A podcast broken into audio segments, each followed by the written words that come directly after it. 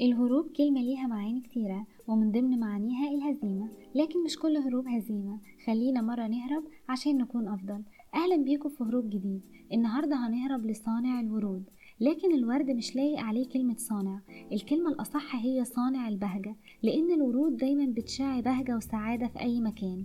أول زهرة على الأرض كانت تقريبا من 140 ل 250 مليون سنة. كان لونها أبيض وتمتلك ثلاث أوراق. الأسطورة بتقول إن كل الأزهار والورود كانوا بنات وحولهم الحب الأزهار لكن كل حاجة وراها حدوتة وفي اسم لكل وردة أو لكل زهرة ما نعرفش إيه سبب التسمية لكن جوه كل اسم حدوتة زي مثلا زهرة النسيان أو زهرة لا تنسيني. الأسطورة بتقول إن كان في ملاك بيتمشى في مكان مليان أزهار لكن لفتت انتباهه زهرة صغيرة ولما راح سألها عن اسمها ارتبكت أول ما شافته وقالت له أنا نسيت قال لها الأهم أن لا تنسيني وأنا لن أنساكي فتسمت الزهرة باسم لا تنسيني اسم الورود دي حاجة سطحية المهم إنك لما تشوفها تحس فعلا بالبهجة بغض النظر عن اسمها طيب أنا قلت ليه في البداية صانع البهجة؟ صانع البهجة هو بائع الورد لأن في الحقيقة الورد مش بيتباع بالسهولة والبساطة اللي إحنا فاكرينها.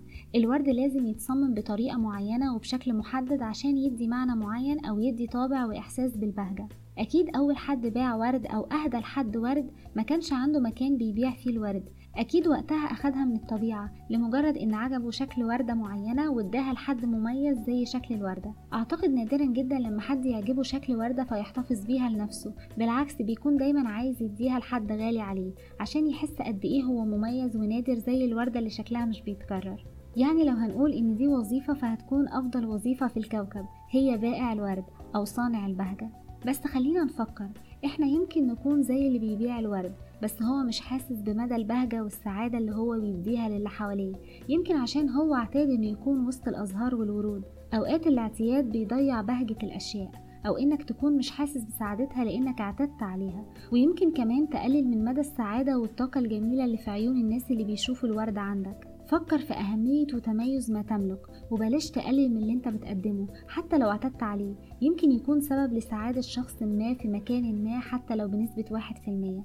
لأن الأكيد إن كل واحد في العالم كل واحد حرفيا هو سبب لسعادة حد تاني. أما لو هنفكر في البيزنس فياريت كلنا نكون بياعين ورد أو صناع بهجة.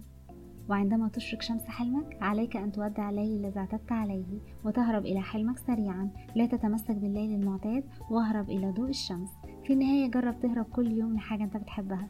أنت بتسمع أسماء علي؟ ههرب كل أسبوع لحاجة جديدة؟ ويلا نهرب.